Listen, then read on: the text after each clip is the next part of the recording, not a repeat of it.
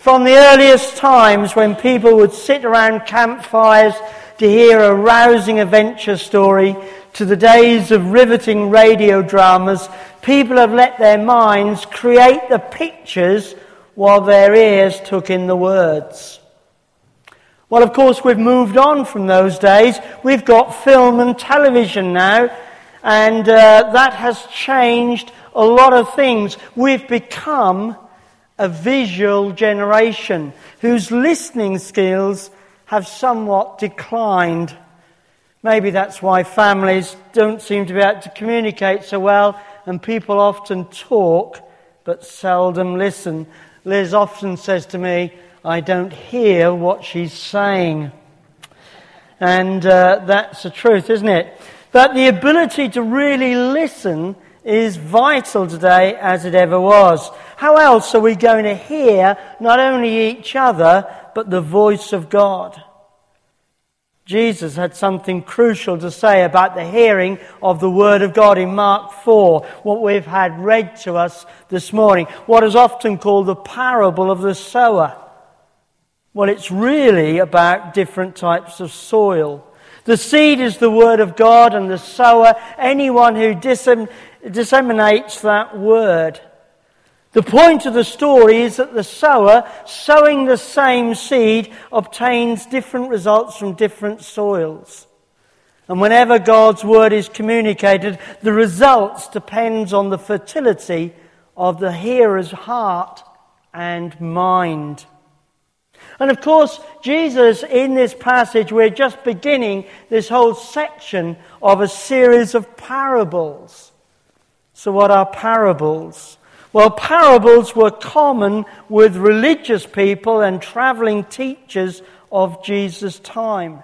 It was a type of instruction that uh, specifically designated to sift out the wheat from the chaff amongst the hearers, to test not the intelligence of the hearer, but to the spiritual responsiveness of them. It led to spiritual arithmetical progression. To him who has more, more will be given. Matthew 25, verse 29. So the insight into the meaning of one parable will lead to the spiritual perception of the meaning of other parables. We either see or we don't see. And to see is the proof that we have received the illumination from the Holy Spirit, who alone can open our spiritual eyes. As one commentator says, one aim of using this method of teaching is to encourage serious, persistent, perceptive faith. So let's understand the basic principle that parables were spoken by Jesus to test ourselves rather than judging others. And we should try and find a spiritual, and we shouldn't try and find a spiritual meaning in every little detail but rather look for the general message being portrayed. So here we have a parable then. What's the question that this parable poses for us? How is, what is the question? Well, the question is surely this. How do we respond to God's word as spoken by Jesus? And why is it that people's responses to God's word is, is different? Why do so few people believe? Well, let's put it into some sort of context of these first three chapters of Mark's Gospel. In these first three chapters, we see that Jesus has been out and about. He's called his disciples. He's delivered people from evil spirits. He's cleansed and healed people from diseases. He's proclaimed that he is Lord, even of the Jewish traditions and laws. And he is Lord of the Sabbath. And so, however we perceive this, this must have been an exciting event for the crowds to watch. Imagine people having spirit, dark spirits being cast from them. And Jesus is proclaiming through his teaching and actions what the kingdom of God is like here and now on earth. And yet, people still don't believe. People still refuse to believe that Jesus is the Son of God, especially those religious leaders. They still refuse to believe that the kingdom is found here on earth. And so Jesus teaches the crowds and disciples via parables. Look what it says in verse 2. He taught them many things, but the Apostle Mark chooses to give us this parable concerning what it's like to be a part of this kingdom, to be a person who responds to God's word, and how the response to God's word will vary. And so we see in this teaching the reality concerning the human heart. Not all the soil is the same. Some is rich and fertile and deep, some shallow, others containing rocks and stones, thorns and weeds. So the condition of the receptivity of the soil, mind, and heart is not an even playing field. However, all have the same opportunities, the same exposure to the seed, the sun, and the rain, which aids growth. That's the message concerning these hearts of mankind. Not all will respond in the same way. If we can have the uh, first slide, please. So, what about the receptivity of our hearts and minds to God's word? Well, we see four things here, don't we, in this parable. Firstly, we see that uh, some don't receive the message of Jesus at all. Satan takes it away. Secondly, some receive it with joy, but the plant only lives a short time because it was scorched and had no roots to take in water. Thirdly, some receive it and grow, but the troubles come and they have no roots. Some are choked by worry, wealth, and desires that lead them away from discipleship. And fourthly, some hear the word, they accept it and produce a crop. They produce the fruit of what God has for them. Whoops, lost it. Um, I believe that we can apply this teaching of, uh, of Jesus in two ways. The firstly is we can apply it to the way uh, that this is seen in our outreach to others who don't know Jesus. And then, secondly, we can apply the message to our own discipleship and relationship with God. So, firstly, then, our first application what about our witness to the outside world?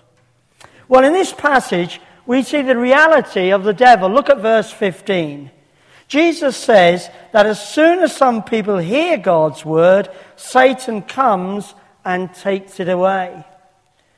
Jesus proclaims the reality and presence of the evil one. And so, should, and so should be to us as well that Satan is capable of removing the seed from all our hearts and minds.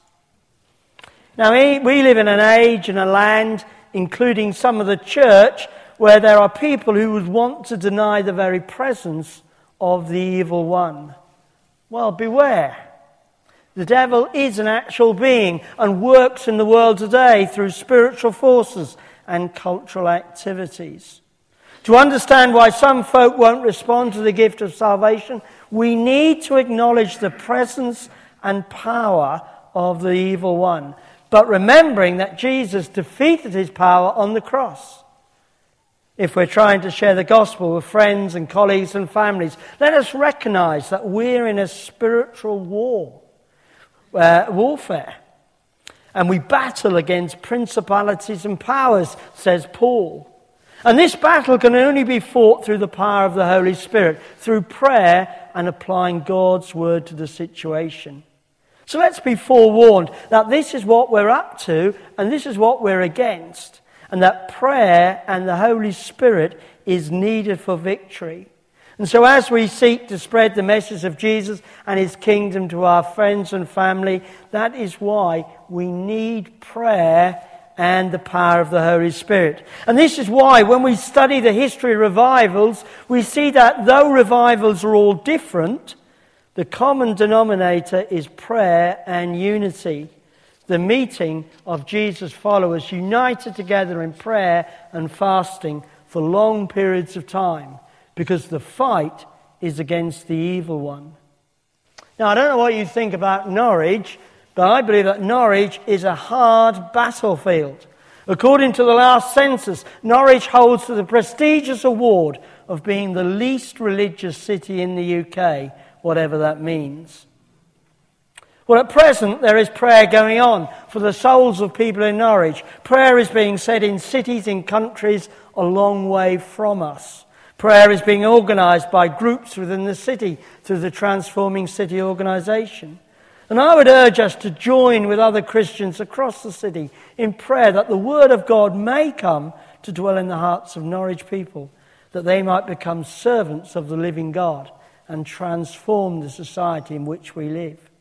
We can pray against the power of the evil one. But we can also pray and work practically to remove some of those stones and thorns we read of in verses 16 and 18. Those anxieties and worries that people have that may well take people away from God's promises and life. Think what happened when we had we participated in that Who Cares survey the concerns that came out from people from that survey. And we can be involved in practical actions of helping those in debt, those who have housing needs, those who have come to a foreign land to work and live. I think of the work of Christians Against Poverty, the Salvation Army, English Plus, just to name a few. And if we can't help in a practical way, then financial support and prayer backing can always, we can be ways that we can join in enabling the gospel to be proclaimed in our city. So, returning to the parable, we read that Jesus states there will be different responses to the gospel. So, this shouldn't come as any surprise as we seek to witness to the love of Christ to the outside world. But what about the second challenge to us? The challenge of a personal nature. Well, Jesus says in verse 9, He who has ears to hear, let him hear. So, a question for all of us this morning Are we as individuals, and as I, as I stand here, continuing to listen to God? Are we hearing, or do we think that we only have to listen just once when we first became disciples of Jesus? Because the soil and its condition refers to our hearts, our minds, and our souls. Our minds are really important. What we think determines what we do. Whatever, wherever we are on the road to discipleship, it's always good to reflect where am I? Am I any closer to Jesus? Am I growing in likeness to Jesus? Am I seeking the face of God? Am I bearing fruit? Was I a real keen follower of Jesus five years ago? Have I grown in my spiritual walk since then? Am I bearing fruit of the kingdom? Well, Jesus points us in this parable to some reasons why things may not be going quite as we hoped. Look at verse 17.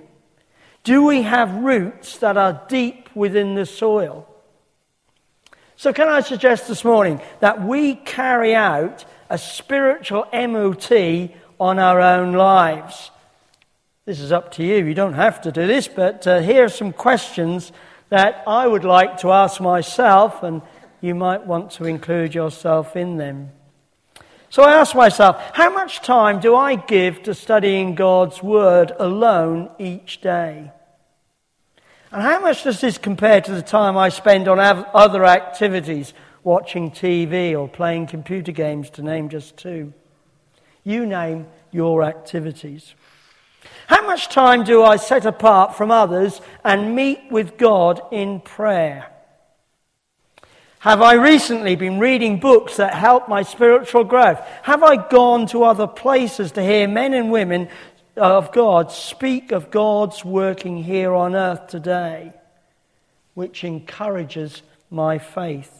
Is the soil of my heart deeply enriched? Is our hearts deeply enriched? Is our faith growing?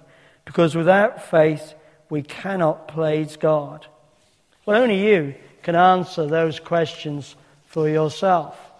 Then look at verse 19. What about worries and troubles which can have a devastating effect upon our faith and trust in Jesus? Now, I realize that for some of us, we are more prone to worry than others. It's in our nature. I'm a natural worrier, as Elizabeth will tell you. But I can suggest that one of the great antidotes for this are the promises of God found in the Bible. God's promises given in the Bible are often for our edification, building up our faith. So, can I encourage us all to mark, read, and store God's promises? Learn them by heart so that you can quote them when trouble comes. But note what Jesus says here in verse 17 when trouble comes because of the word. This means because of Jesus. John 1, verses 1 to 3. Jesus is the Word. So it's not our worries and troubles because we can't have everything we want. We don't get that promotion. No, it's trouble that comes because of our witness to the Word, our discipleship and following of Christ. And what about verse 19? The deceitfulness of wealth and desires for many things that take the place of Jesus in our hearts and minds. Well, Jesus says these things can have the effect of choking the word and making it unfruitful. So, what's blocking the word in our lives? I was reading an article uh, Tuesday on Tuesday, May the 24th, that was written in the EDP titled, It's All Noise and It's Filling Our Minds Faster Than We Realize. Now, this article was stating that we as a society are filling up our minds with electronic noise from telephones, computers, tablets, and other gadgets faster than our brains can cope with. The writer questioned how much useful, interesting, life enhancing information is actually being absorbed by our brains. Now, of course, that wasn't a Christian message, but I wondered how much is this blocking our spiritual life? Are we training ourselves to listen to the quiet voice of the Spirit of God? How much time do we spend on these media formats comparing to reading and listening to God's Word? Natalie has recently challenged us to fast on the first Wednesday of each month until September to listen to what God is saying to us individually and as a congregation. And fasting, of course, doesn't have to be from food, it can be from anything that takes us away from God, like electronic devices. So, deceitfulness of wealth and desires of many things. Verse 19 goes on to say this about the deceitfulness of wealth. Well, we live, don't we, in a materialistic age that wants us to worship wealth and belongings. Buying goods, gaining wealth drives our society. Look at the media, the newspapers. Who are honored within those pages? Those that are wealthy in material goods. So, what are the pressures on us all? That we must spend more to gain happiness and fulfillment in our society. Well, Jesus' message is the complete opposite. Jesus states that wealth deceives us. So let's encourage one another and our young people to seek the kingdom of God first, to seek to follow Jesus before seeking wealth. As one speaker said, What is it that we worship? Because we all worship something. If God is not at the center of our worship, then something else will be. Wealth and the desire for wealth deceives and blocks our growing in faith and pleasing God. So these then are the things that I found out that uh, Jesus was saying to us may well block our growing in faith our walk with Jesus and fruit production. But let's turn to the positive, the alternative to these raised by these verses. Look in verse 20. Jesus states, Others, like seed sown on good soil, hear the word, accept it, and produce a crop 30, 60, or even 100 times what was sown. Now, see what Jesus is saying here. See how this person hears the word of God meets and engages with the Word, that is, the person Jesus and his words, as recorded in the Gospel. But hearing isn't placid or neutral. He states that the person doesn't just hear the Word, rather, they actually do the Word, which leads to action.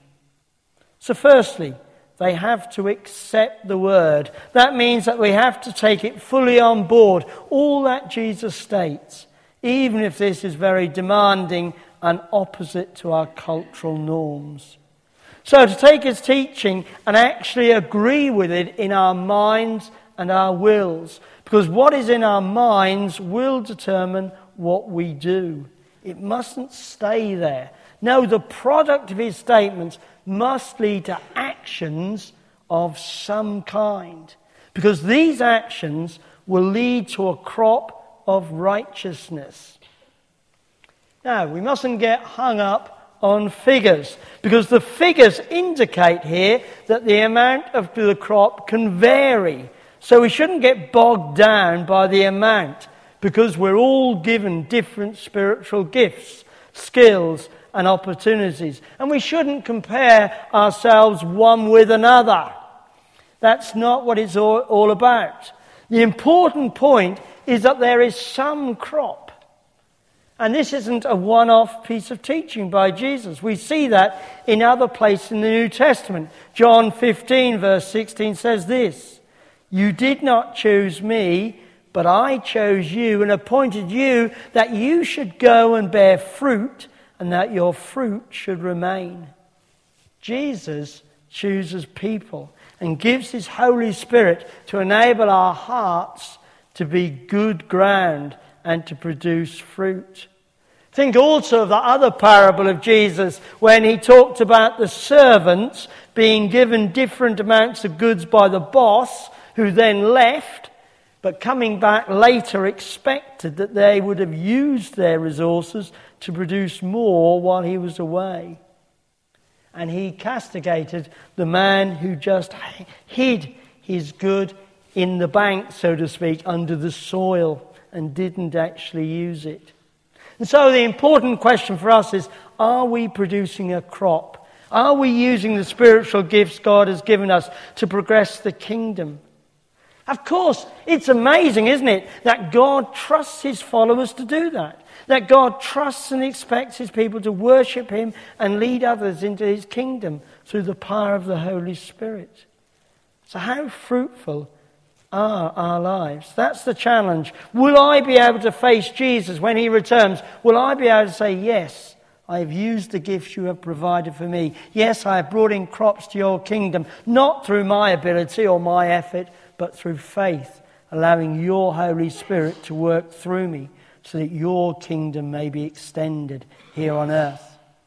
So we can be encouraged then this morning. We can be encouraged that God has provided a way for crops to be produced in our lives. His Holy Spirit wants us to work through us, changing us to become more like Jesus if we're willing to give Jesus the preeminent place in our hearts, minds, and wills. So there we have it. Which of those are we? Are we hard ground, stony ground, thorny ground, or good ground? Neither this parable that we read of in verses 1 to 8 nor its explanation in 13 to 20 explains why so few people respond to Jesus' teaching. But it does identify the source of the problem human hardness of heart shallowness, and self indulgence. And we need for, to have faith in Jesus. So let's pray that the Holy Spirit will help us to draw ever closer to Jesus and be working, and that His Holy Spirit will be working through our lives so that crops and fruit may be the results. Amen.